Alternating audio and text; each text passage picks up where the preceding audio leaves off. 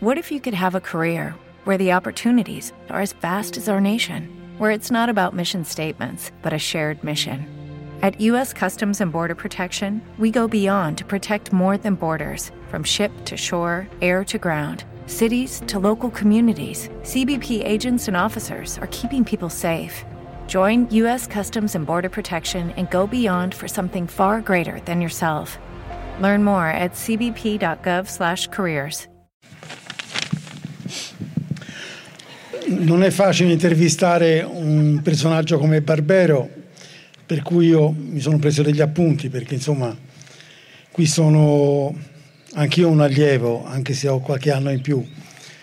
E soprattutto non è facile perché Barbero potrebbe fare tutto da sé, perché come possiamo vedere nelle sue trasmissioni televisive mh, sa condurre benissimo se stesso, no? Quindi non avrebbe bisogno di un intervistatore.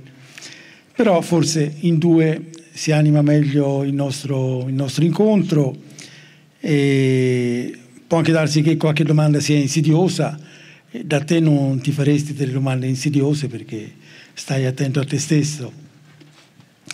Comunque è indubbio che Barbero è uno dei personaggi che fa cultura in televisione fra i più simpatici, anche perché ha sempre questo sorriso che accattiva la nostra simpatia e che rende popolare le sue trasmissioni. Anche il modo di porsi è importantissimo. E anche per questo gli vogliamo bene, per il suo modo di, di interagire con il suo pubblico. Stasera abbiamo la fortuna di averlo in diretta, va bene? Proprio una diretta, più diretta di così non esiste. Allora, Feltre, che non è Roma, ha riempito una piazza di persone, ma ci devi spiegare come hai raggiunto questo successo. Te, te, lo, te lo, sarai chiesto qualche volta, no? Il successo di pubblico che hai, il successo dei tuoi libri, il fatto che, che tutti ti cercano, che ti applaudiscono in questo modo. Quindi, secondo te da cosa deriva questo successo? Vediamo di fare un po' di autoanalisi che non fa mai male. Ma no, veramente l'autoanalisi fa malissimo, io non la faccio mai e, e non mi chiedo mai niente a dire la verità. Cioè, io spero di non essere superficiale nel mio lavoro, ma nella vita io non sono uno che va molto in profondità, confesso. Eh, e questo successo è una cosa del tutto imprevista che poi a un certo punto pian piano si è materializzata, dopodiché se io vado a vedere, certo so, c'è, un, c'è un itinerario, ecco si parte da un ragazzino secchione che non sapeva spiccicare una parola in pubblico, che ci ha messo anni per dire alla prima ragazza di cui si è innamorato. Ecco, eri secchione a scuola, andavi bene a storia? Andavo bene a scuola, sì, andavo a bene. Storia, a dico, nella materia... Anche a storia, ma andavo bene, sì, no, le materie letterarie andavo bene. Eh, matematica e fisica strappavo il 6 con qualche difficoltà, però, però andavo bene, sì, sì. Mm. Sono stato rimandato una volta di latino in seconda liceo, però vabbè, eh, avevo sbagliato un paio di versioni e lì al mio liceo erano gente seria e quindi insomma... Non... Seria, severa, delle volte incomprensibile, che, che, non capivano magari gli scolari che no, no, no, no, non no, si no, sono io... mai pentiti, li, li hai trovati poi i tuoi insegnanti dopo che hai raggiunto questa notorietà? Quella magari, di latino che mi ha rimandato no. Hanno... Ah, ecco. Quella di latino non l'ho mai più ritrovata. Eh, si vede che è sparita da sola proprio. No, eh? però quella di storia e filosofia, a cui devo tantissimo, invece l'ho ritrovata ed era giustamente orgogliosa di aver sfornato un tale prodotto. Ma, eh, no, vabbè, il liceo è importante. Eh. Il liceo è importante se incontri gli insegnanti giusti, non, mai, non sei mai sicuro di incontrare gli insegnanti giusti. L'insegnamento, come sapete, chissà quanti di voi sono insegnanti, è un lavoro di massa. È un lavoro di massa eh, molto esigente, non ben pagato e non c'è da stupirsi se non tutti gli insegnanti sono sempre, però se hai la fortuna che trovi un insegnante carismatico e allora di quella materia ti innamori, io in realtà ero innamorato della storia già da prima. Vedi però che tu non mi stai neanche facendo rispondere alla prima domanda, stiamo già girando intorno. Eh, allora forza. no, io appunto non mi sarei mai aspettato che, che, il mio lavoro avrebbe preso questa piega e cioè che oltre alla ricerca che rimane la cosa più importante per chiunque faccia lo storico. la ricerca, il rapporto con le fonti, il, il porsi personalmente dei problemi e cercare di risolverli. Scrivere, ma scrivere Sì, per i colleghi e tu- non per il grande pubblico. Sì, ecco, però tu hai portato i risultati della ricerca fra il grande pubblico. E come- questo è successo del come- tutto, a mia, a- del tutto a mia insaputa, nel senso che eh, c'è un percorso che posso ricostruire facilmente. Eh, a un bel momento io sono entrato in rapporto con un editore, la terza, e sono entrato in rapporto con lui grazie a una grande studiosa che è scomparsa da poco, Chiara Frugoni, a cui io devo tantissimo perché io ero ricercatore a Roma, a Tor Vergata, giovanissimo, e lei aveva la cattedra di storia medievale lì. Quindi io ho lavorato con lei per anni, imparando a conoscere intanto una gran signora, che mi trattava del tutto alla pari, benché lei fosse una grande studiosa e io un ragazzino appena arrivato, e che ha preteso che sulla porta ci fossero i nostri due nomi in ordine alfabetico. Ecco. Ma oltre a imparare a conoscere una gran signora, ho conosciuto una grande storica che mi ha insegnato tante cose e ho conosciuto una persona che aveva già il gusto di scrivere libri non soltanto per la discussione specialistica, ma anche per il grande pubblico. E quindi è lei che mi ha messo in contatto con l'editore La Terza, che è tuttora il mio editore, e, e che mi ha proposto facciamo un libro insieme. Abbiamo fatto due libri insieme, un dizionario del Medioevo e un libro in generale sul Medioevo, Medioevo, storia di voci, rapporto di immagini.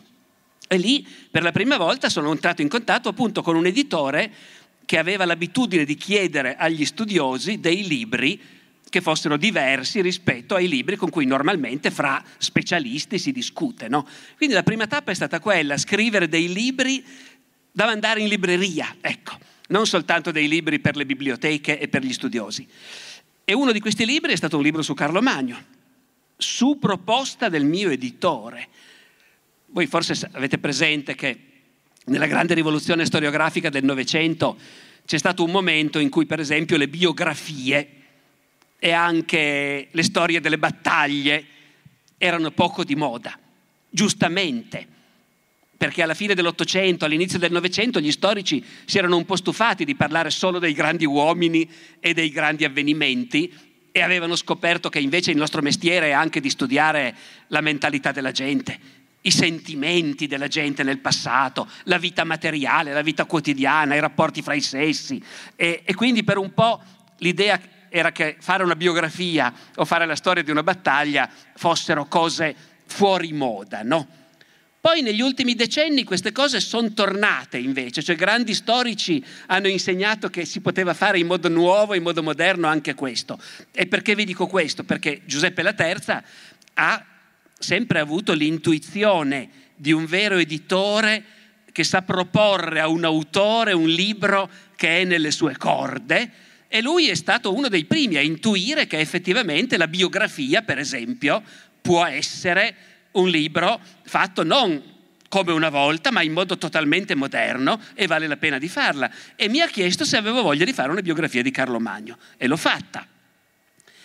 E poi mi ha chiesto se avevo voglia di scrivere un libro sulla battaglia di Waterloo, che non è il Medioevo naturalmente, però io ero un bambino che giocava ai soldatini e la vecchia guardia e i granatieri inglesi li maneggiavo fin da quando avevo 7-8 anni. E quindi ho fatto anche quello. E scusa è solo per, perché arriva una risposta eh, alla tua prima domanda attraverso questo apparente divagare.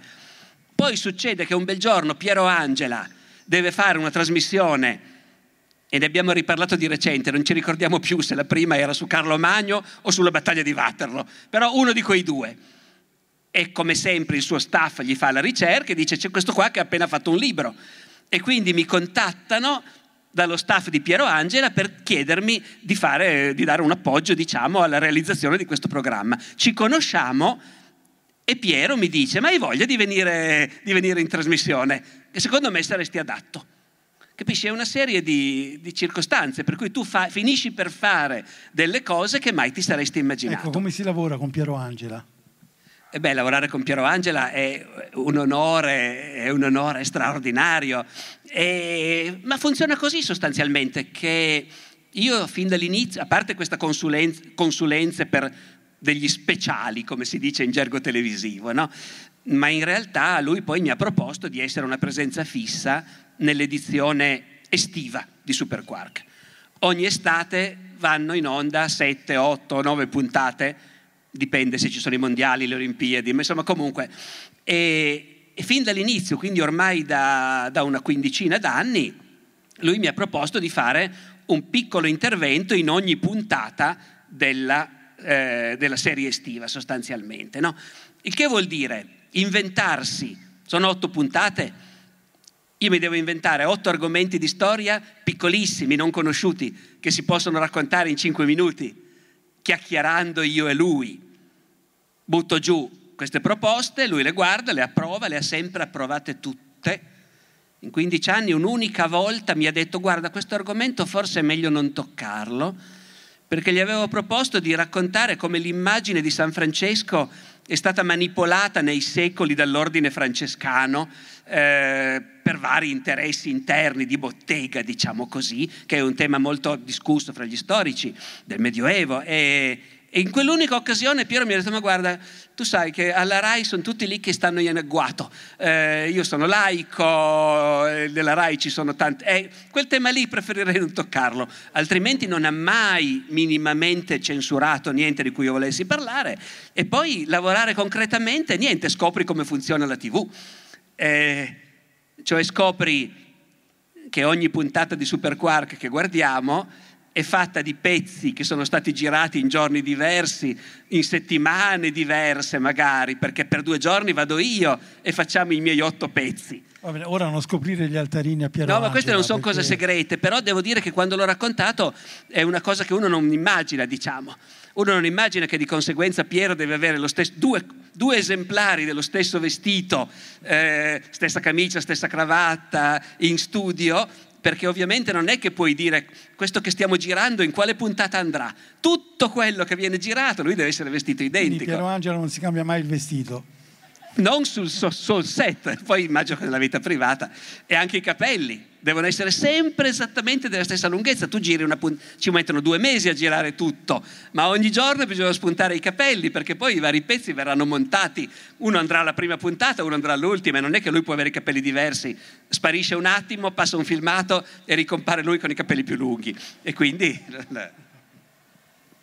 C'è un libro tuo che ha un titolo un po' strano: Le parole del Papa da Gregorio VII a Francesco. Ma quello è un libro diverso da quelli che mi è capitato di fare altre volte. il punto di partenza, sai qual è? Il punto di partenza è mh, mm, uno dei miei innamoramenti per la spregiudicatezza medievale. Quello che intendo dire è che uno dei motivi per cui a me piace il Medioevo è che già da studente, leggendo certi testi medievali, mi sono reso conto dell'estrema libertà e mancanza di ipocrisia con cui ci si esprimeva in quell'epoca.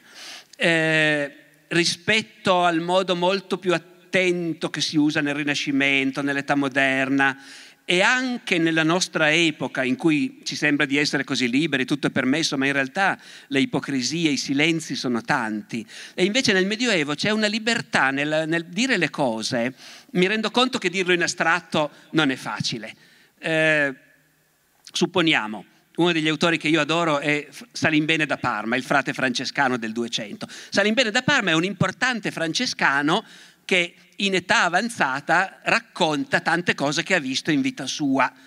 Per dire, racconta dell'arcivescovo eh, Filippo di Ravenna, che è un vescovo che a lui piaceva molto perché era un gran signore e quando si andava da lui e ti invitava a pranzo dava a tutti beveva lo stesso vino che offriva ai suoi ospiti, non come certi vescovi che agli ospiti offrono un certo vino e loro ne bevono un altro, come se tutte le gole non avessero sete allo stesso modo, dice Salimbene. E l'arcivescovo Filippo era un gran signore, era un arcivescovo che a, Salimbene piace molto. Notate, è un dignitario dell'ordine francescano che parla, eh? e dice no, no, diciamo aveva solo questo piccolo difettuccio che voleva molto bene ai suoi nipoti, per cui chiunque volesse un favore dall'arcivescovo, un appalto, sapeva che se passava attraverso i nipoti ci sarebbe riuscito e d'altra parte cosa vuoi? Uno di quei nipoti era suo figlio e quindi è chiaro che...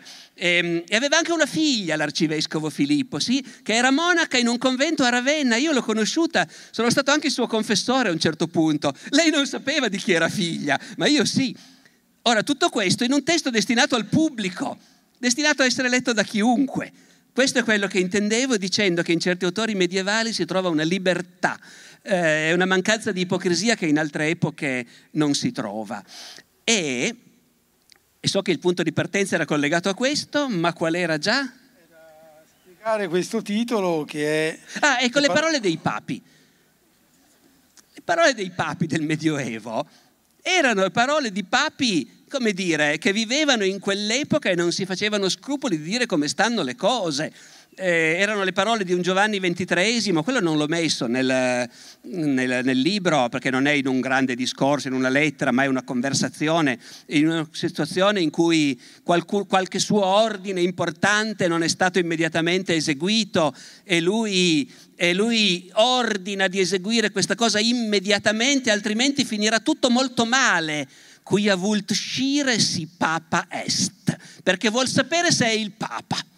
E così come i papi che invece sono in guerra contro l'imperatore Federico II e non esitano a citare la Bibbia dicendo è sorta dal mare una bestia con parole di inganno, coda biforcuta e questo animale, l'imperatore Federico II, ecco, è, è quella cosa che aveva intuito Dario Fo.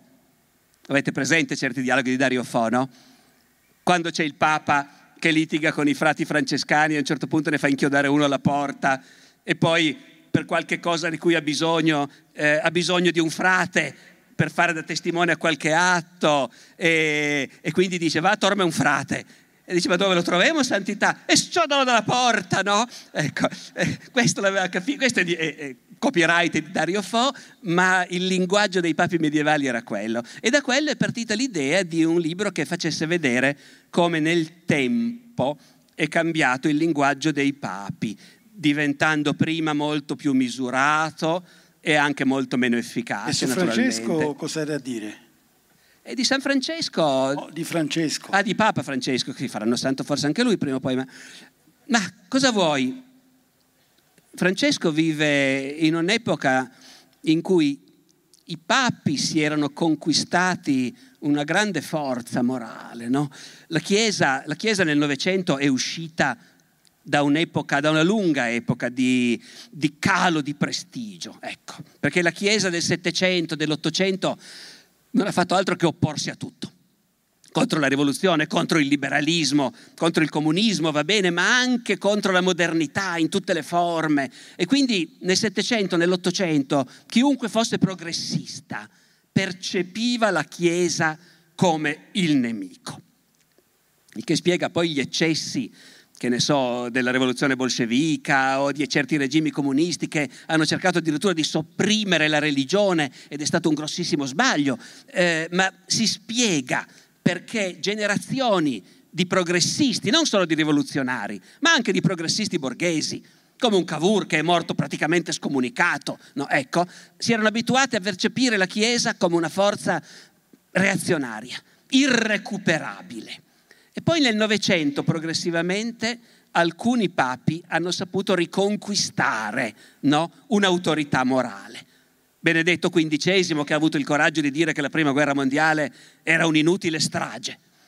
E, e, poi Pio XI che ha avuto il coraggio di scrivere un'enciclica durissima contro il nazismo, che non ha mai pubblicato, perché gliel'hanno ritrovata nei suoi cassetti quando, era, quando è morto, la stava scrivendo e il suo successore Pio XII, Papa Pacelli, che non è di quelli che invece hanno contribuito a questa nuova autorevolezza della Chiesa, purtroppo l'ha subito fatta sparire, si è poi scoperta dopo, ma poi Giovanni XXIII, allora, e poi Voitiva naturalmente. Quindi Francesco arriva in un momento in cui la Chiesa sembrava aver completamente recuperato questo gap di credibilità, questo rischio di irrilevanza nel mondo, no? E però E però è arrivato in un momento in cui questa irrilevanza sta di nuovo venendo fuori. Perché? Perché per quanto i papi parlino facendosi davvero interpreti di un messaggio profondo e di valori profondi, sembra che vivano di nuovo in un mondo che non ha nessuna voglia di starli ad ascoltare.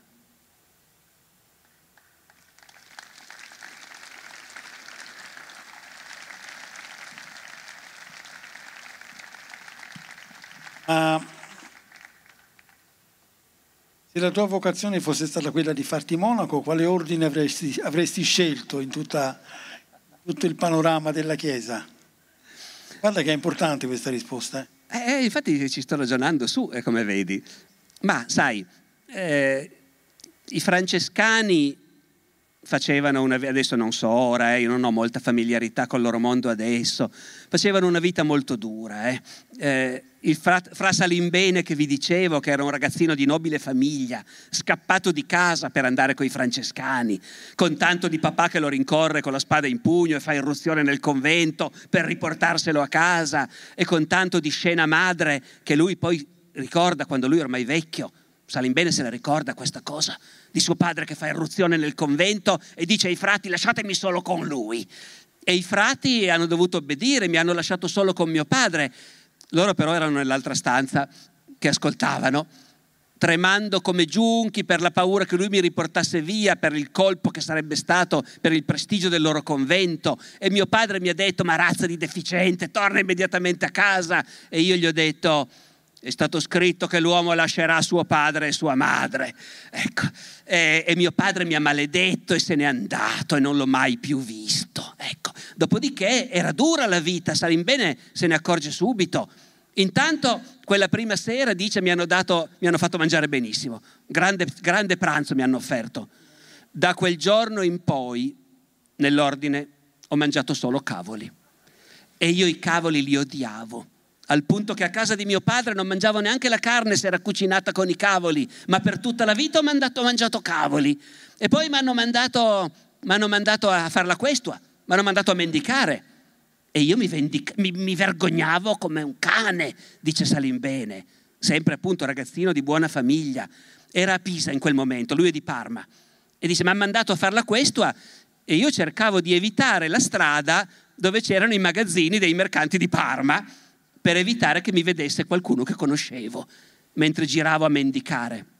Oh, non incontra uno di Parma, incontra uno di Parma che lo vede lì scalzo col, che, che fa la questua e gli dice di nuovo il Medioevo che è tutt'altro che omogeneo e tutt'altro che ossequioso, di fronte a questo giovane francescano, il suo conoscente gli fa, ma razza di sciagurato, guarda come ti sei ridotto, tu che dovresti essere a Parma, ad andare a cavallo, a farti vedere dalle ragazze, a far regali ai menestrelli, a partecipare ai tornei.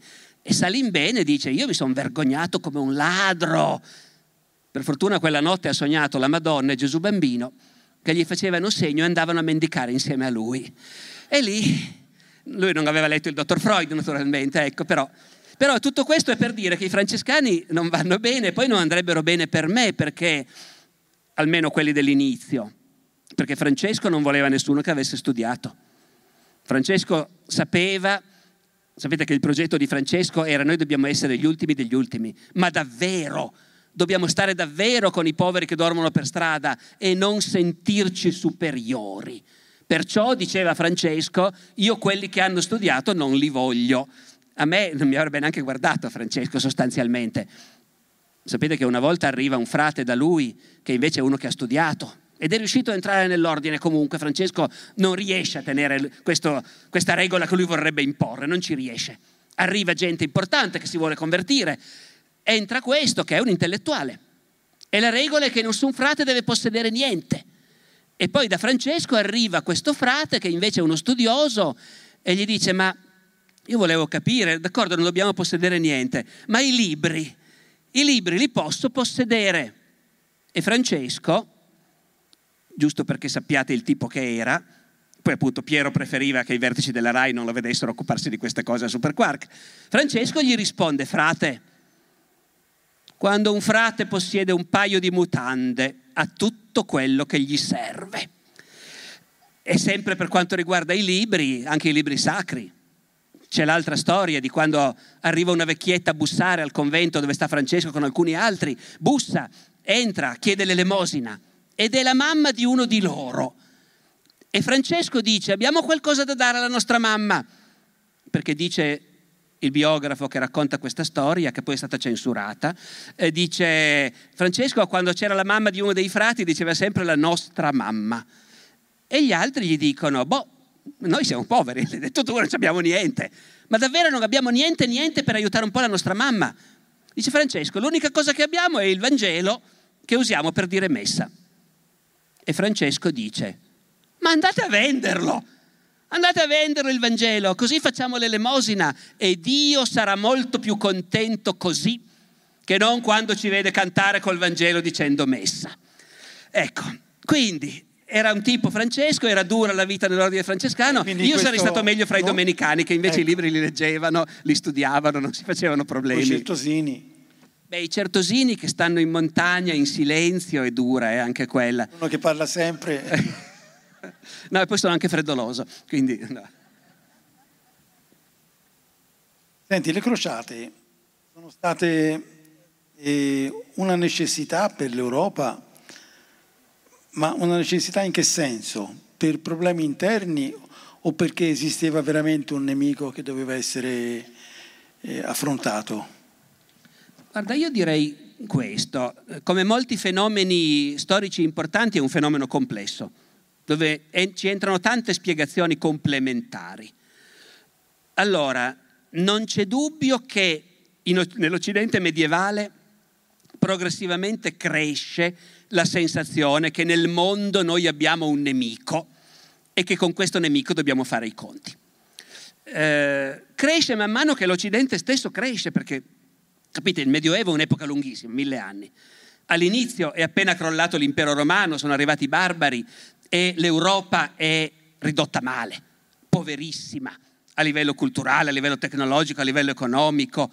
In quel momento lo sanno a malapena che ci sono gli arabi da altre parti che ci sono i musulmani e, e comunque non c'è un clima di contrapposizione netta. Non esiste in quel mondo questa idea. Man mano che l'Europa occidentale, medievale, cristiana, latina cresce, che aumenta la popolazione, aumentano i commerci, girano più soldi, si aprono cantieri, le città si ingrandiscono, progressivamente cresce anche l'intolleranza è una cosa strana, è eh, controintuitiva. L'intolleranza contro gli ebrei nel Medioevo barbarico, povero e arretrato, non c'era per niente.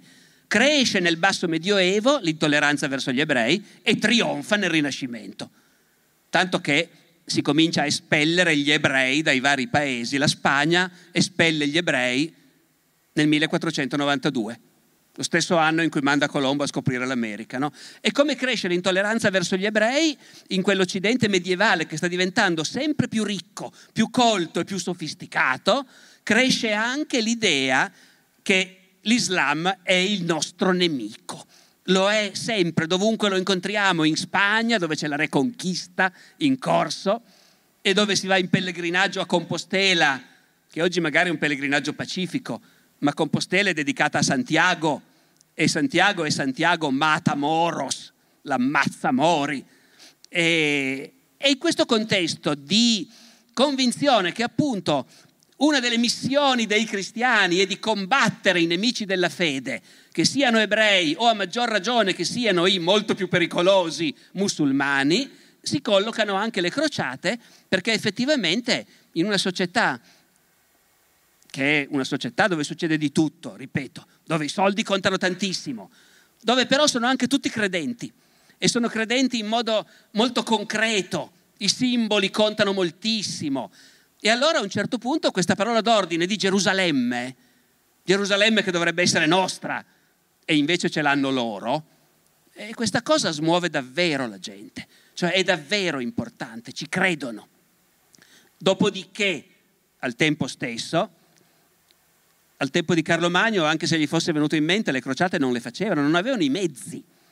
Invece le crociate si cominciano a fare in un'epoca in cui la popolazione aumenta, è pieno di gente, è pieno di giovanotti È pieno di famiglie dove il babbo deve dire ai figli, ragazzi, se vi divido l'eredità fra tutti, non ce n'è per nessuno. È meglio se qualcuno va a cercare fortuna da un'altra parte. No? Ecco, quello.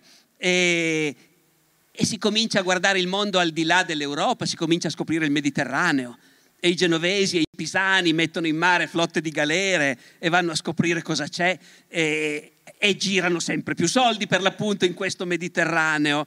E allora in quel contesto, in quel contesto le crociate diventano possibili. Quindi sono legate a una voglia di espansione, a una voglia di scoprire nuovi paesi, conquistarli, colonizzarli. Oh, è la prima volta dopo la caduta dell'impero romano che gli europei vanno a conquistare un pezzo di un altro continente. Certo, non è ancora la scoperta dell'America, ma la logica è già quella, è la prima volta che si ha la forza di uscire e quando vanno, vanno per conquistare, colonizzare e restarci. Ecco, quindi, e tuttavia, appunto, non certo soltanto per ragioni economiche o di bottino, perché il bisogno di, dire, di dare un senso all'universo e la sensazione che il senso si dà anche se identifichi un nemico. I nostri valori contro i loro, diremmo noi oggi. Loro non usano questi termini, però la nostra fede contro lo, la loro, ecco, quella è una cosa che può muovere le montagne. Ma ti è piaciuto l'Armata Brancaleone? L'Armata Brancaleone è un grandissimo film, benché secondo me sia ancora più grande Brancaleone alle crociate. Eh, ovviamente qual è la premessa? È che chi fa il mio mestiere, fra i tanti handicap e, e, e, danni che produce il nostro mestiere, c'è anche quello che mentre tutti si divertono un mondo vedendo i film o le serie ambientate nel passato, noi del mestiere stiamo tutto il tempo lì con le budella che si contorcono, rilevando tutti gli infiniti errori no, che, che sono stati fatti. E quindi in generale io non amo per nulla vedere film o serie ambientate nel Medioevo, anzi cerco di starne ben alla larga. Mi sono lasciato tirare perché mi sono detto, vabbè, qualcosa devi saperne. Un po' di tempo fa a vedere la prima puntata della serie che è entrato dal nome della rosa. Me la sogno ancora di notte, guarda, quella roba lì. Perché l'ho fatto? Comunque, vabbè. Eh, è tremendo. Ora, invece, i film di Brancaleone sono grandiosi perché perché sono scanzonati, perché hanno capito che il Medioevo è un periodo in cui poteva succedere di tutto e lo prendono alla leggera, ridendoci e scherzandosi su, ma con un fondo di comprensione di come potevano essere davvero certe cose. Per cui ci sono colleghi, per carità, esagerano un po', è un modo per dimostrarsi, come dire, alla page, però ci sono colleghi che dicono era così il Medioevo, assolutamente come lo fa vedere Monicelli. E Dante, di cui ti sei occupato abbondantemente negli ultimi tempi, mm, eh, come ce lo dobbiamo immaginare dal punto di vista umano? Dante dici, sì, eh? Dante, Dante. Ma, come dire, quando dici dal punto di vista umano intendi già una limitazione. Alla fine, alla fine le sue opere eh, non è che emerga enormemente la sua figura fisica, psicologica, comportamentale. Conosciamo Dante attraverso il suo modo di pensare, la sua moralità, la sua religiosità, la sua fantasia anche spirituale, Certo, no, no, sai, emergono dei dettagli qua e là che sono molto rivelatori eh, e, che lo, e ci fanno intravedere l'uomo Dante e prima di lui il ragazzo Dante. Dante è un caso abbastanza raro nel senso che nella sua opera gli accenni a cose accadute nella sua infanzia e nella sua adolescenza non mancano e non è così frequente per un uomo del Medioevo avere qualche squarcio su quello. Penso a quel passo del convivio in cui Dante ragiona sull'evoluzione dei desideri dall'infanzia all'adolescenza, no? E dice letteralmente questo. Abbiamo visto tutti che un bambino piccolo magari tende la mano e smania perché ha visto un frutto, un pomo, e lo vuole. E poi il bambino già un po' più grande, cos'è che vuole? Vuole l'uccellino in gabbia, per esempio. Tipico giocattolo, evidentemente, no? Quindi piccolo piccolo vuole un frutto, poi desidera l'uccellino in gabbia, e poi la vestimenta, cioè c'è quel momento in cui ti accorgi che i compagni hanno i jeans firmati e tu non li hai, eh, e tempesti con i genitori perché vuoi essere vestito alla moda come gli altri. Succedeva anche allora e Dante lo vede e lo ha vissuto sicuramente. Quindi il pomo, poi l'uccellino in gabbia e poi la vestimenta e poi lo cavallo. Per noi sarebbe la moto o la macchina e invece per loro è il cavallo, ma è la stessa cosa.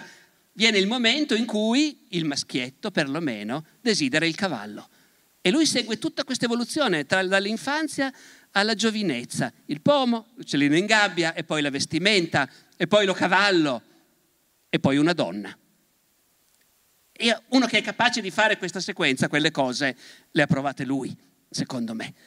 Ecco, dopodiché Dante, o come l'altra volta, quando nella, nella vita nuova racconta di quando incontra Beatrice per la strada a 18 anni, e più volte nella vita nuova racconta di questo suo innamoramento per Beatrice che è nato quando erano già ancora bambini e poi lui dice per anni io ho cercato di incontrarla, di vederla, le occasioni non erano molte eh, perché le ragazze da marito non uscivano mica a Firenze. E io ho cercato tante volte di vederla, i rari casi in cui racconta di averla vista non esita anche a dichiarare che lui ha fatto sempre la figura dell'imbranato. Quando la vedeva andava nel pallone e non sapeva più cosa dire, cercava di non farsi vedere e anche quella volta che l'ha incontrata per strada e lui cercava di non farsi vedere, terrorizzato, e lei l'ha visto e incrociandolo lo ha salutato per nome. È la prima volta che lui ha la consapevolezza che lei si ricorda chi è lui e si ricorda come si chiama. E poi dopodiché lui dice, io sono corso a casa, sono corso a casa, mi sono chiuso in camera e ho cominciato a ripensare a questa cosa pazzesca che mi era successa. E poi, e poi alla fine mi, stravol- mi sono addormentato e la sogna, nuda, lo racconta lui.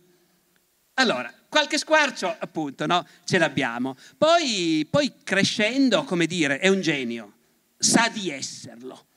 Ha un'idea altissima, e dagli torto del resto, però ce l'ha, ha un'idea altissima di chi è lui, di cosa può fare, di cosa sa fare e di conseguenza non doveva essere uno facile. Ecco, non doveva essere tanto facile stare con lui.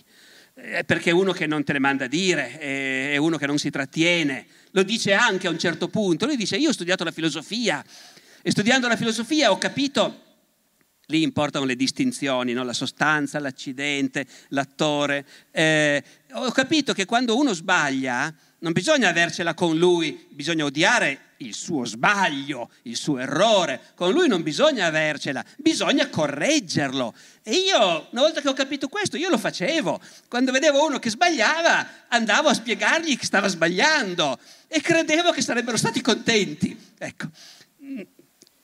Avevi sui... ecco. Comunque, non doveva essere una persona tanto facile, ecco.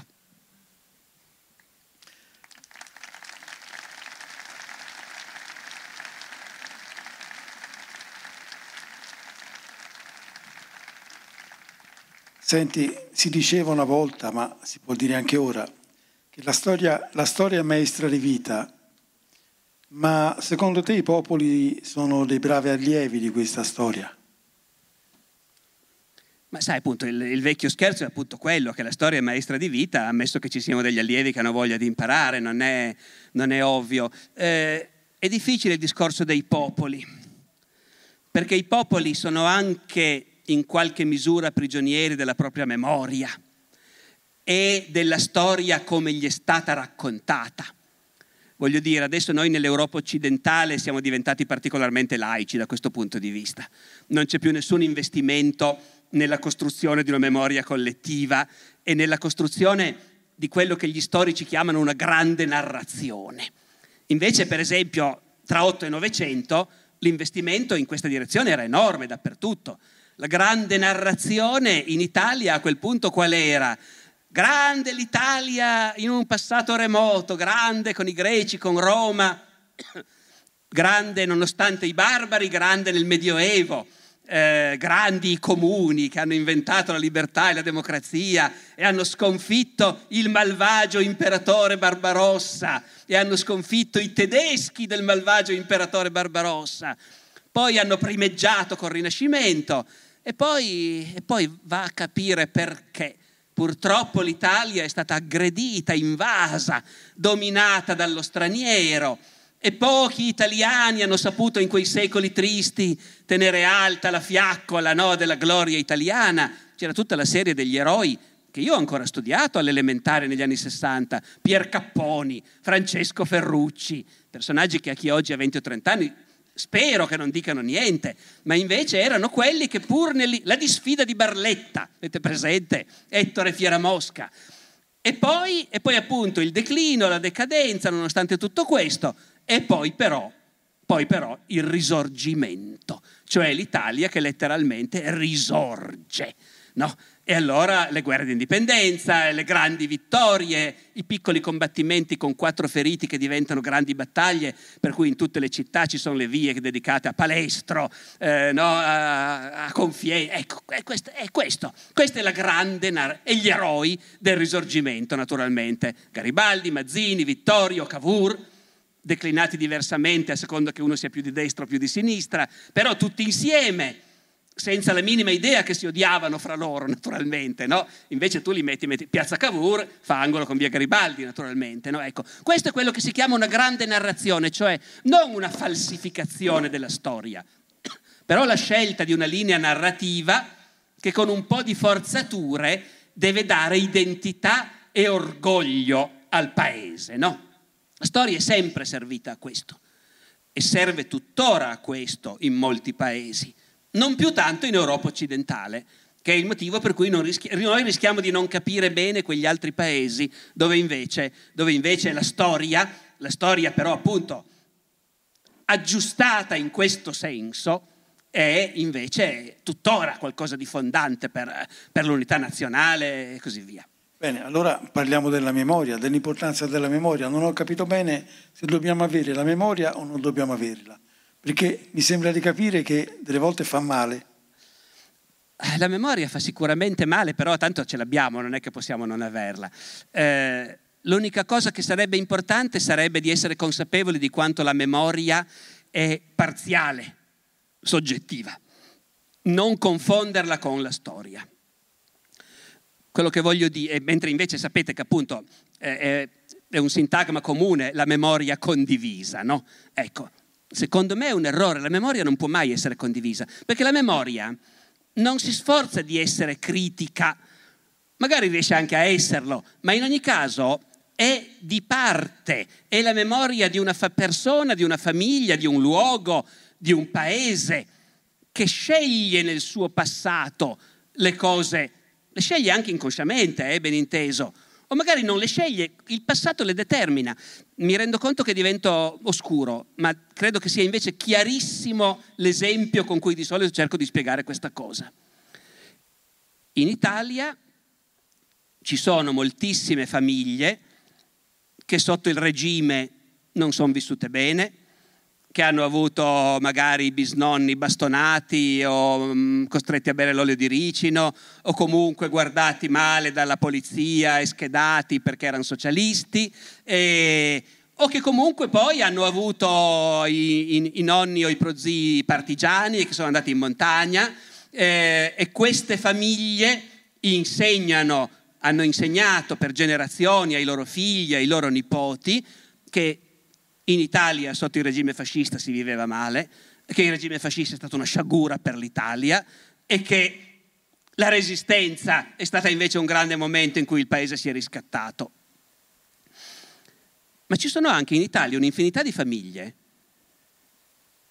i cui nonni e bisnonni erano fascisti, fascisti convintissimi, compresi i miei due nonni per esempio, entrambi fascisti convintissimi per lo più in perfetta buona fede, dei miei nonni sono abbastanza sicuro. Come hai fatto a diventare comunista ce lo spieghi dopo allora. Vabbè, ma quello è normale, se per quello mio papà ti fa per la Juventus, figurati, e io per il Toro naturalmente. Ma No, e il punto è che poi sì, nella mia famiglia magari ci hanno insegnato quelle cose lì, ci hanno insegnato che i partigiani in fondo erano dei poco di buono, però non sono mai arrivati a dirci che il regime era buono, anzi lì la linea era piuttosto, ma no, in fondo i nonni non erano fascisti. È soltanto da grande che ho capito quanto profondamente invece lo erano. Però in generale, finiamo con un esempio più generale, non so perché ho parlato di me, le famiglie che, di quelli che sono stati fascisti ai loro figli e nipoti hanno raccontato che i partigiani erano dei poco di buono, non i fascisti, e che il regime ha fatto tante cose buone. E queste cose non sono semplici falsificazioni e invenzioni. Nella loro memoria c'è davvero questa cosa, che la loro famiglia stava bene sotto il fascismo e non ha avuto niente da spartire con la resistenza invece. Questa è memoria. La storia dovrebbe essere il tentativo di dire in un paese come l'Italia, perché l'Italia è un paese così spaccato? Ma perché in certi momenti, in certi momenti si è spaccato davvero. E questo nostro paese è un paese dove la famiglia è molto importante, dove la formazione delle persone passa molto attraverso la memoria familiare e quindi questa spaccatura si è perpetuata. E, e ovviamente quando si parla di queste cose lo storico non è tenuto a essere neutrale. Lo storico può perfettamente dire, mi dispiace per i miei nonni, ma io so benissimo che il regime fascista è stata una sciagura complessivamente per l'Italia e meno male che i partigiani hanno vinto. E una volta che tu hai espresso questo, che è una tua opinione, che risponde ai valori che ti senti dentro, non ti spaventa più Giampaolo Pansa che ti fa un elenco di cattiverie commesse dai partigiani. Perché questo succede. Succede in tutte le guerre che anche i buoni fanno un sacco di porcate. È perfettamente normale. Non è perché non facevano porcate che i partigiani avevano ragione e che meno male che hanno vinto loro. E allo stesso modo non hai nessun problema quando incontri uno di Latina a dire, beh, ma voi di Latina lo capisco anche che nelle vostre famiglie si conservi un ricordo del fascismo diverso rispetto al resto del paese, perché alle vostre famiglie gli ha dato la casa e il podere. Magari non dimenticatevi che poi ha precipitato l'intero paese in una guerra che ha fatto 300.000 morti e ha lasciato il paese devastato. Ecco, se non ve ne dimenticate, allora state già facendo storia, state già andando al di là della memoria. Hello, it is Ryan, and I was on a flight the other day playing one of my favorite social spin slot games on chumbacasino.com. I looked over the person sitting next to me, and you know what they were doing? They were also playing Chumba Casino. Coincidence? I think not. Everybody's loving having fun with it. Chumba Casino is home to hundreds of casino style games that you can play for free anytime, anywhere, even at 30,000 feet. So sign up now at chumbacasino.com to claim your free welcome bonus. That's chumbacasino.com and live the Chumba life. No purchase necessary. VGW, void, were prohibited by law. See terms and conditions 18 plus. With lucky Land Slots, you can get lucky just about anywhere. Dearly beloved, we are gathered here today to. Has anyone seen the bride and groom? Sorry, sorry, we're here. We were getting lucky in the limo and we lost track of time. No, Lucky Land Casino, with cash prizes that add up quicker than a guest registry. In that case, I pronounce you lucky. Play for free at LuckyLandSlots.com. Daily bonuses are waiting. No purchase necessary. Void were prohibited by law. 18 plus. Terms and conditions apply. See website for details. Hello, it is Ryan, and I was on a flight the other day playing one of my favorite social spin slot games on chumbacasino.com. I looked over the person sitting next to me, and you know what they were doing? They were also playing Chumba Casino. Coincidence? I think not. Everybody's loving having fun with it. Chumba Casino is home to hundreds of casino style games that you can play for free anytime, anywhere, even at 30,000 feet. So sign up now at chumbacasino.com to claim your free welcome bonus. That's chumbacasino.com and live the Chumba life. No purchase necessary. VGW, void, were prohibited by law. See terms and conditions 18 plus.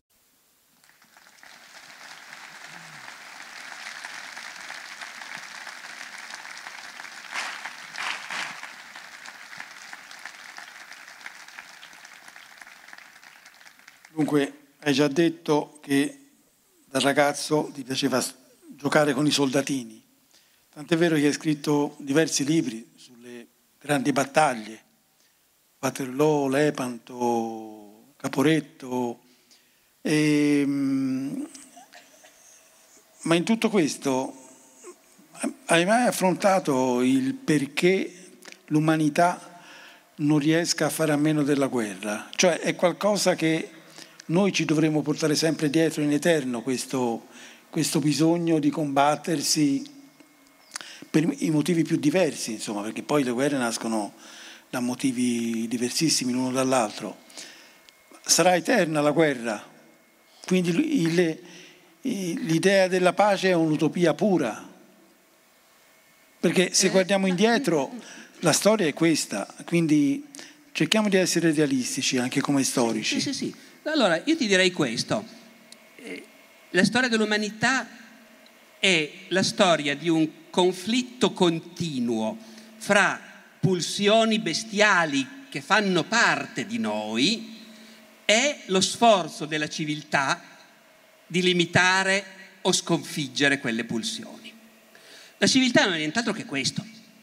La pulsione di base dell'essere umano, in quanto primate, è che quelli del mio branco sono i miei, quelli degli altri branchi no, non me ne importa niente. Eh, certo, se sono della mia stessa specie ho già qualcosa di più in comune, ma le altre specie assolutamente no. Eh, e, e, comunque se, uno, se con uno mi scontro gli spacco la testa. Il, i scimpanzé grosso modo eh, in molte cose sono migliori di noi, però comunque queste pulsioni si vedono. Nell'essere umano c'è la pulsione alla violenza, c'è la pulsione all'intolleranza, c'è la pulsione ad aver paura di, del diverso. Sono un corredo che ci portiamo dietro. E tutte le civiltà che noi conosciamo sono delle costruzioni che mettono certi limiti a queste cose, d'accordo? Il limite più comune è del tipo no, non puoi spaccare la testa a uno del tuo stesso branco, per esempio. Se è di un altro branco sì, ma del tuo no, non devi. Eh, non uccidere.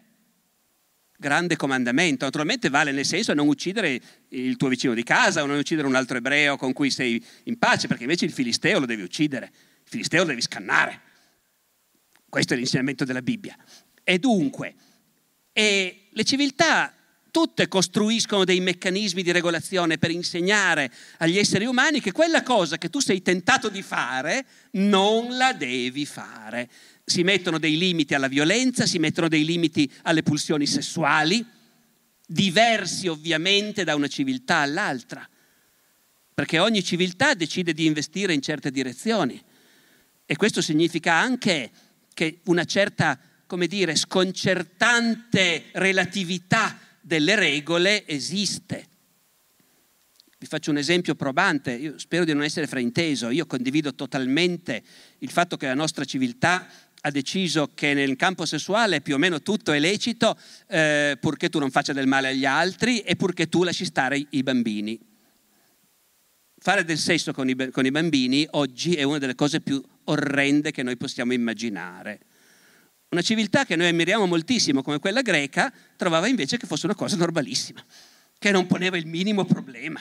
Eh, semmai gli antichi greci avrebbero trovato un po' ridicolo e si sarebbero dati di gomito all'idea di due uomini maturi che fanno coppia e si vogliono tanto bene, cosa che per noi è bellissima, lecitissima. Gli antichi greci l'avrebbero trovata un po' ridicola probabilmente. Invece fare sesso con lo schiavetto quindicenne, ma scherzi, Qualunque vero uomo lo fa e non c'è proprio niente di male nella morale greca, no? Però ovviamente, appunto, possono cambiare da un'epoca all'altra i valori che cerchiamo di costruire, ma ogni società costruisce un suo sistema di valori e all'interno di questo sistema di valori ci può essere maggiore minor, un maggiore o minor sforzo di limitare la violenza della guerra. Ogni società ha percepito che nella guerra c'è qualcosa di pericoloso e che bisogna mettere dei limiti. Ma nessuno è mai arrivato come noi, come noi nel XX secolo, voglio dire, ad avere orrore della guerra in assoluto e a provare a bandirla del tutto dai comportamenti umani. Le altre civiltà facevano cose diverse, distinguevano tra l'epoca della guerra e l'epoca della pace. E se dichiari guerra a qualcuno la devi dichiarare con certi rituali, che sia chiaro che è finito il tempo della pace e allora le porte del Tempio si chiudono e siamo nel tempo della guerra. Bisogna mettere dei limiti, appunto. Nell'anno 1000 i monaci che vivevano in una società dove chi comandava erano uomini a cavallo, armati, che mantenevano l'ordine con la violenza e si facevano la guerra fra loro continuamente, imperatori e papi, principi, conti, marchesi, cavalieri, nei secoli intorno all'anno 1000 i monaci si sforzano di dire ai nobili signori che comandano il paese e mantengono l'ordine con la spada in pugno, però questa vostra guerra deve avere dei limiti. Non dovete aggredire le donne e i bambini, non dovete aggredire i contadini, già difficile, non dovete aggredire noi, monaci, preti, e poi ancora Non dovete fare la guerra nelle chiese, se qualcuno si rifugia nella chiesa lo dovete rispettare. Non dovete fare la guerra di domenica. Mi spiego? La pace di Dio, la tregua di Dio. Ogni società a modo suo, quella medievale partendo dal fatto che sono tutti cristiani profondamente convinti, ogni società a modo suo cerca di mettere dei limiti. E questi limiti non sono mai realizzati una volta per tutte. Ci sono pochissime cose che io riesca a ricordare che siano state davvero realizzate e che fino a oggi si possa dire quella cosa lì non la facciamo più da nessuna parte al mondo. Non facciamo più i sacrifici umani agli dèi, non facciamo più i combattimenti dei gladiatori, con la gente che si ammazza nell'arena davanti al pubblico. Per il resto, qualunque conquista è sempre in qualche misura provvisoria. E quindi noi ci siamo illusi forse che quando nel Novecento almeno in Occidente, si è diffusa una ripugnanza per la guerra così profonda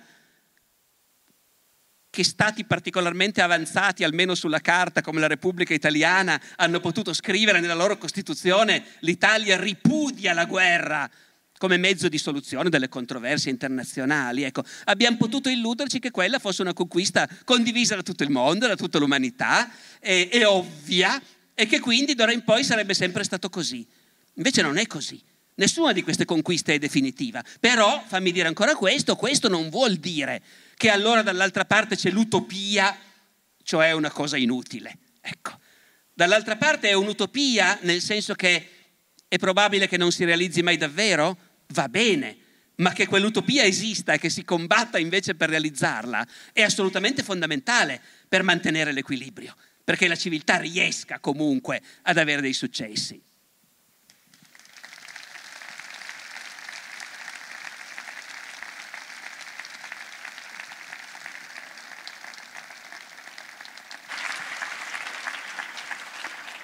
E quindi tu hai scritto barbari, immigrati, profughi, deportati nell'impero romano. Uno ci poteva scrivere nel mondo attuale. Cioè, alla fine è cambiato molto questo nostro mondo dall'impero romano ad oggi sotto questo profilo. Barbari, immigrati, profughi, deportati. No, no, sotto quel profilo non è cambiato perché ci sono, come dire, dei problemi che sono tipici di certe epoche, poi magari scompaiono del tutto e poi si ripresentano.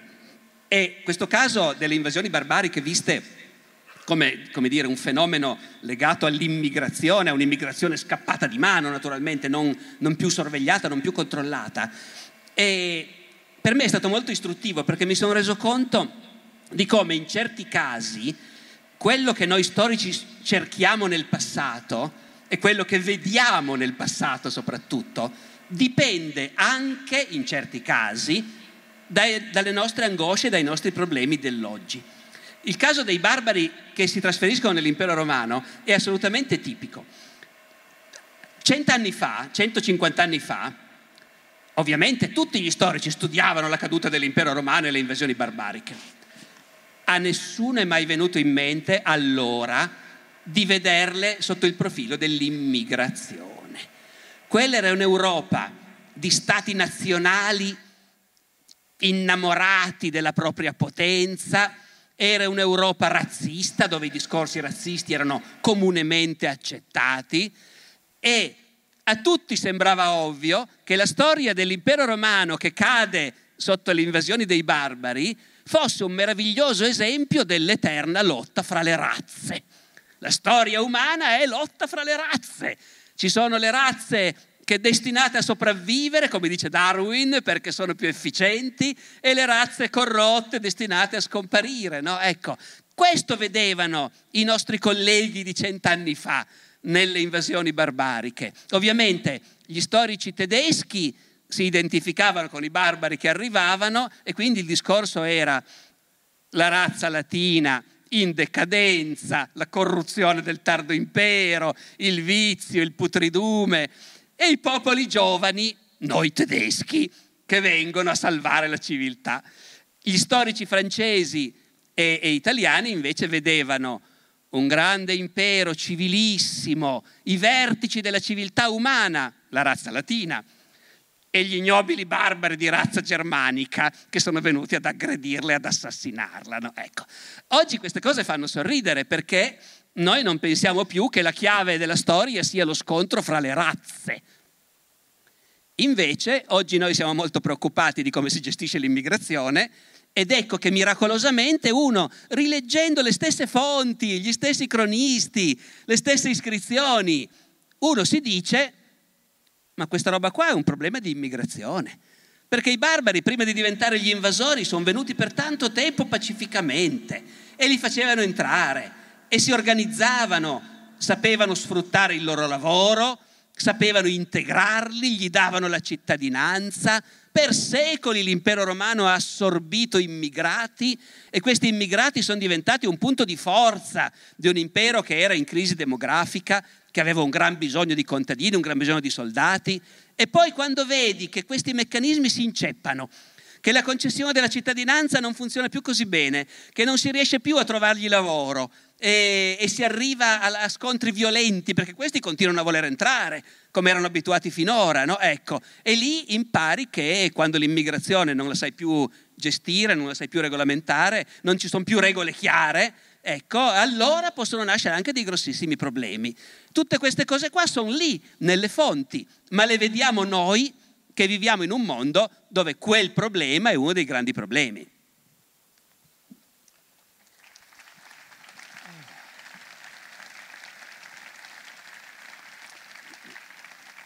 Tu sei nato a Torino, insegni a Torino, Insomma, sei un torino. Eh sì, insegno quasi a Torino. In realtà io sto all'Università del Piemonte Orientale, insegno a Vercelli e ad Alessandria, ma comunque sì. Però insomma ti senti profondamente piemontese, oppure italiano, oppure europeo. Perché oppure? Io sono profondamente torinese, profondamente piemontese e profondamente italiano e anche piuttosto europeo, devo dire, e nonché, come diceva Einstein, razza umana. Ma questo è naturale, non è perché sono io che sono buono, è perché per tutti noi è così, cioè le identità sono stratificate e, e molteplici naturalmente. E come piemontese sei orgoglioso di aver avuto una dinastia che poi ha fatto l'Italia, come si dice, come si legge sui libri di storia? Oppure non ti interessa proprio niente? No, io come dire, penso che l'unificazione dell'Italia sia stata una cosa importante che in quell'epoca era nell'aria, che tutte le, quasi tutte le forze migliori del, e più preparate del paese la volevano e averla fatta è stata una cosa che in quel momento andava bene, bisognava farla. Poi è venuta fuori un'Italia che ha deluso tanti, naturalmente, a partire da Garibaldi, è venuta fuori un'Italia reazionaria, oppressiva, autoritaria, molto diversa da quella che... Ecco, hai nominato Garibaldi. Nel risorgimento avresti combattuto nelle, più volentieri nell'esercito regio o con Garibaldi o insieme a Garibaldi?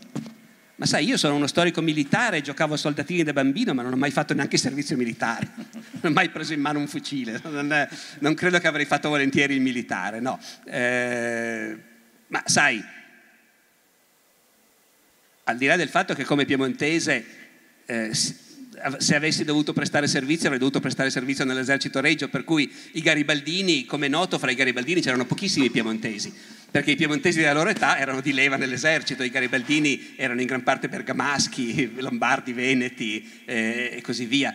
Eh, idealmente, come dire, immagino il fascino che Garibaldi doveva avere sui ragazzi in quel momento, sui ragazzi e non solo sui ragazzi. Eh. No, no, lo immagino benissimo perché l'uomo è la sua leggenda, che, che è una leggenda bene, ma inseparabile. Sui ragazzi e sulle ragazze anche. Eh... Beh, sapete che quando Garibaldi nel 1864, quindi ormai un Garibaldi già invecchiato, che ha già compiuto le sue grandi imprese, fa un viaggio in Inghilterra perché lo invitano i sindacati, però poi lui va anche a trovare il governo, eccetera. Fa questo incredibile viaggio in Inghilterra in cui eh, una compagnia di navigazione inglese manda apposta un piroscafo a prenderlo a Caprera, lo portano, sbarca a Southampton, la flotta di Sua Maestà esce in mare e spara salve di cannone in onore di Garibaldi, poi a Southampton lo mettono su un treno speciale fatto per lui, tutto pavesato di tricolori italiani, con cui lo portano a Londra.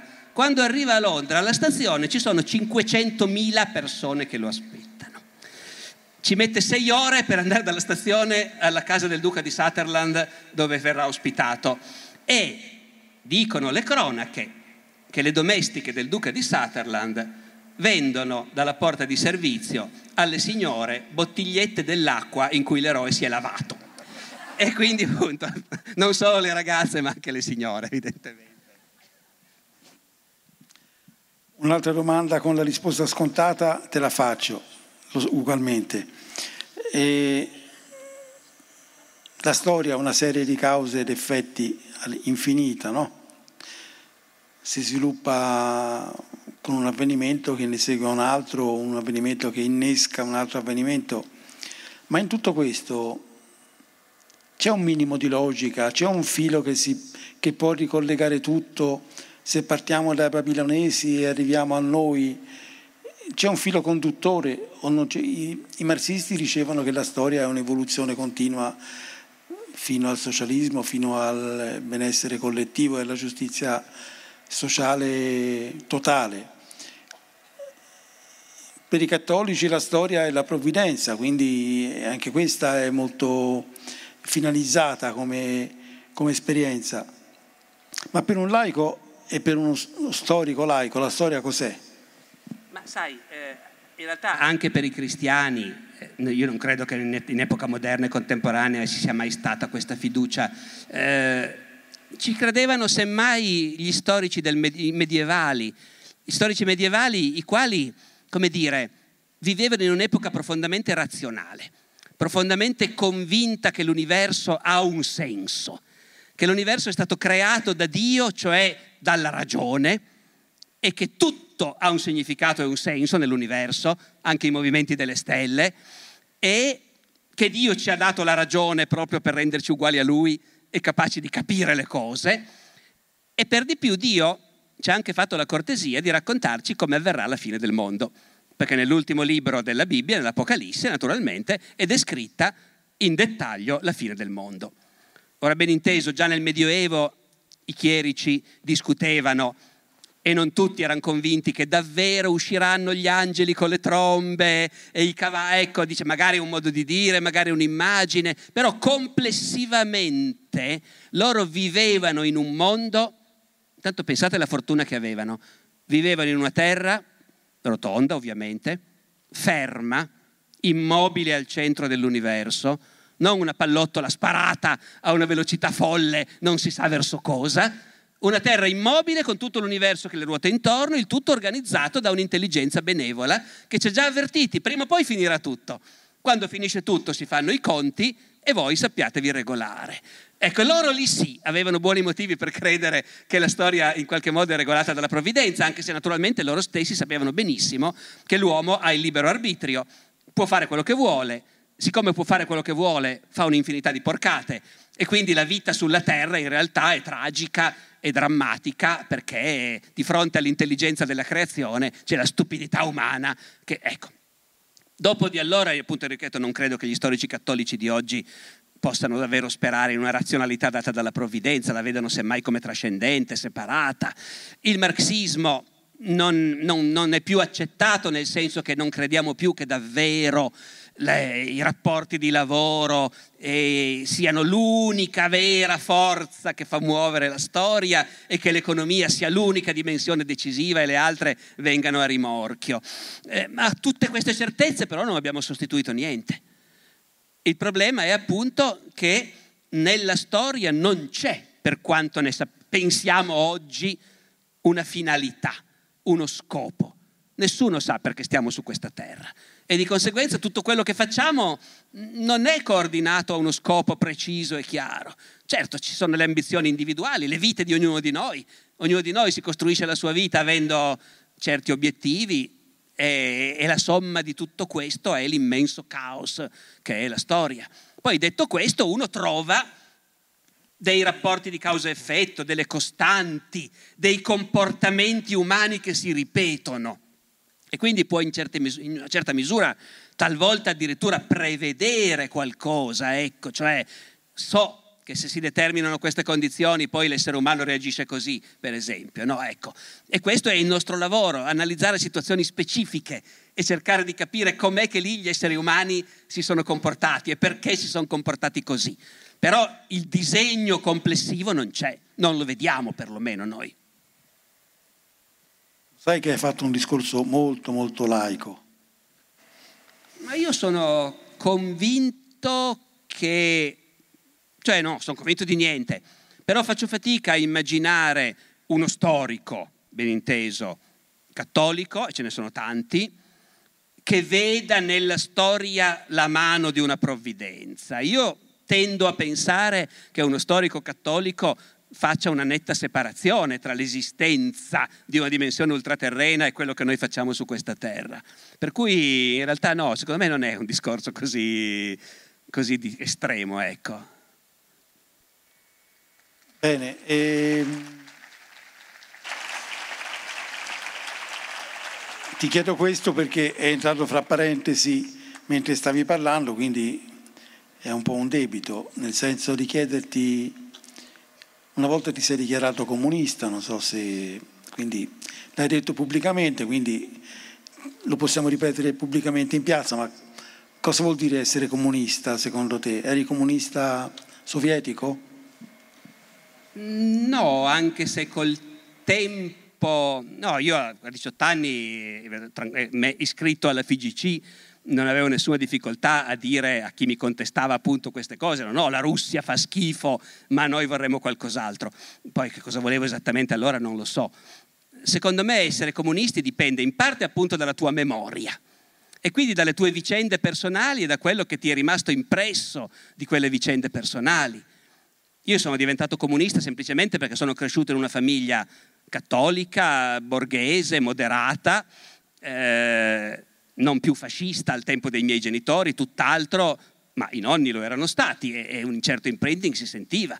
Una di quelle famiglie dove si dice ma in fondo i partigiani non hanno poi fatto granché di, di importante e, e, così via. E, e poi al liceo ho conosciuto un compagno che invece era di famiglia comunista, e ho scoperto una casa strapiena di libri, un'abitudine alla discussione di tutto, fra padre, madre, figli, a ragionare su, su, su tutto, che, che, non era qualcosa a cui io ero abituato. Eh, e sono rimasto affascinato da questo e conosciuto quel mondo c'è stato, come dire, un precipitato chimico per cui a partire da quel momento ho sentito che quel, quel sistema di valori a me eh, piaceva e che mi ci identificavo. Con cosa mi identificavo? Con un sistema di valori che pensa che la disuguaglianza nella società è una brutta cosa e che bisogna cercare in tutti i modi di ridurla. Eh, mentre invece c'è chi pensa che la disuguaglianza è naturale, inevitabile e che è stupido combatterla, per esempio. No? Eh, con un sistema di valori che pensa che benché il capitalismo si sia rivelato capace di produrre grande benessere e grande libertà in certi luoghi e in certi momenti, però scoprire un modo di superarlo e di creare un sistema più giusto sarebbe una cosa bellissima. Ecco, eh, capisci? È questione di come tu a pelle poi reagisci a una serie di situazioni. Quando io studio la storia del comunismo e vedo generazioni di persone che hanno creduto a questa cosa e che sono stati capaci di sacrificare, di correre rischi spaventosi e di rischiare tutto per questa utopia. E poi quasi dappertutto quando sono andati al potere non l'hanno realizzata e anzi hanno fallito e hanno creato sistemi a volte criminali, a volte semplicemente scioccamente oppressivi, ma comunque fallimentari alla fine. Ecco, io in tutto questo vedo un'immensa tragedia che mi, fa, che mi rende molto triste perché penso, perché penso con adesione personalmente alle generazioni e generazioni di esseri umani, in genere operai sfruttati e operaie sfruttate, che hanno creduto che fosse possibile inventare qualcosa, un mondo diverso, ecco, un mondo nuovo, un mondo più uguale. Ci hanno creduto, molti sono morti per questo E, e poi questa cosa si è rivelata invece un fallimento. E, a me quelli che ci hanno creduto non appariranno mai né degli schifosi rossi né degli stupidi illusi, ma gente che, con cui io mi sento di identificarmi, che rispetto profondamente, ecco, in questo senso. Eh, e allora il risultato è naturalmente che anche laddove il comunismo è stato creato, uno naturalmente non chiude mica gli occhi davanti agli enormi crimini. Eh, e però questo non basta per far sì che una stella rossa o una falce e martello per me diventino dei simboli che mi suscitano orrore. Non potrà mai essere così.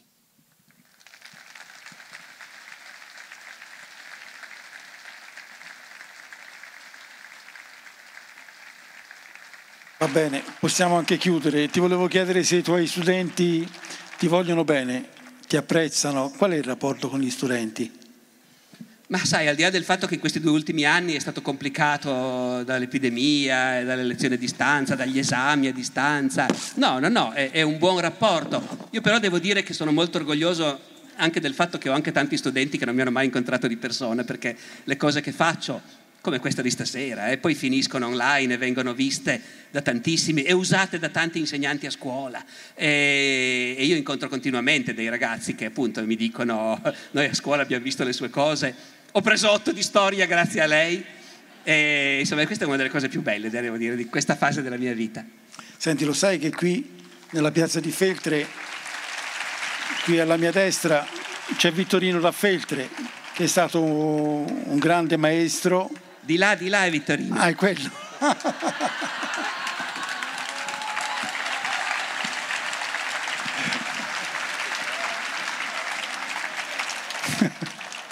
Va bene, io sono arrivato sulla piazza di notte, non ho fatto in tempo a vedere. Non l'ho riconosciuto dalla faccia, ecco. Bene, allora, insomma, Vittorino Feltre è stato un grande maestro, no? è famoso per avere allevato con estrema severità classi dirigenti e, e anche alunni, chiamiamoli così, indigenti lui, di cui riconosceva il valore e che lui ammetteva nella sua scuola accanto ai figli dei Gonzaga e quindi è stato un modello.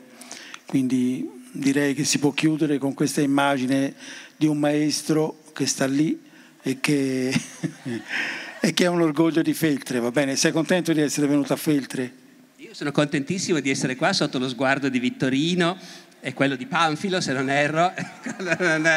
e sì, sono molto contento. Sapete, è la prima volta che vengo a Feltre, quindi sono doppiamente contento.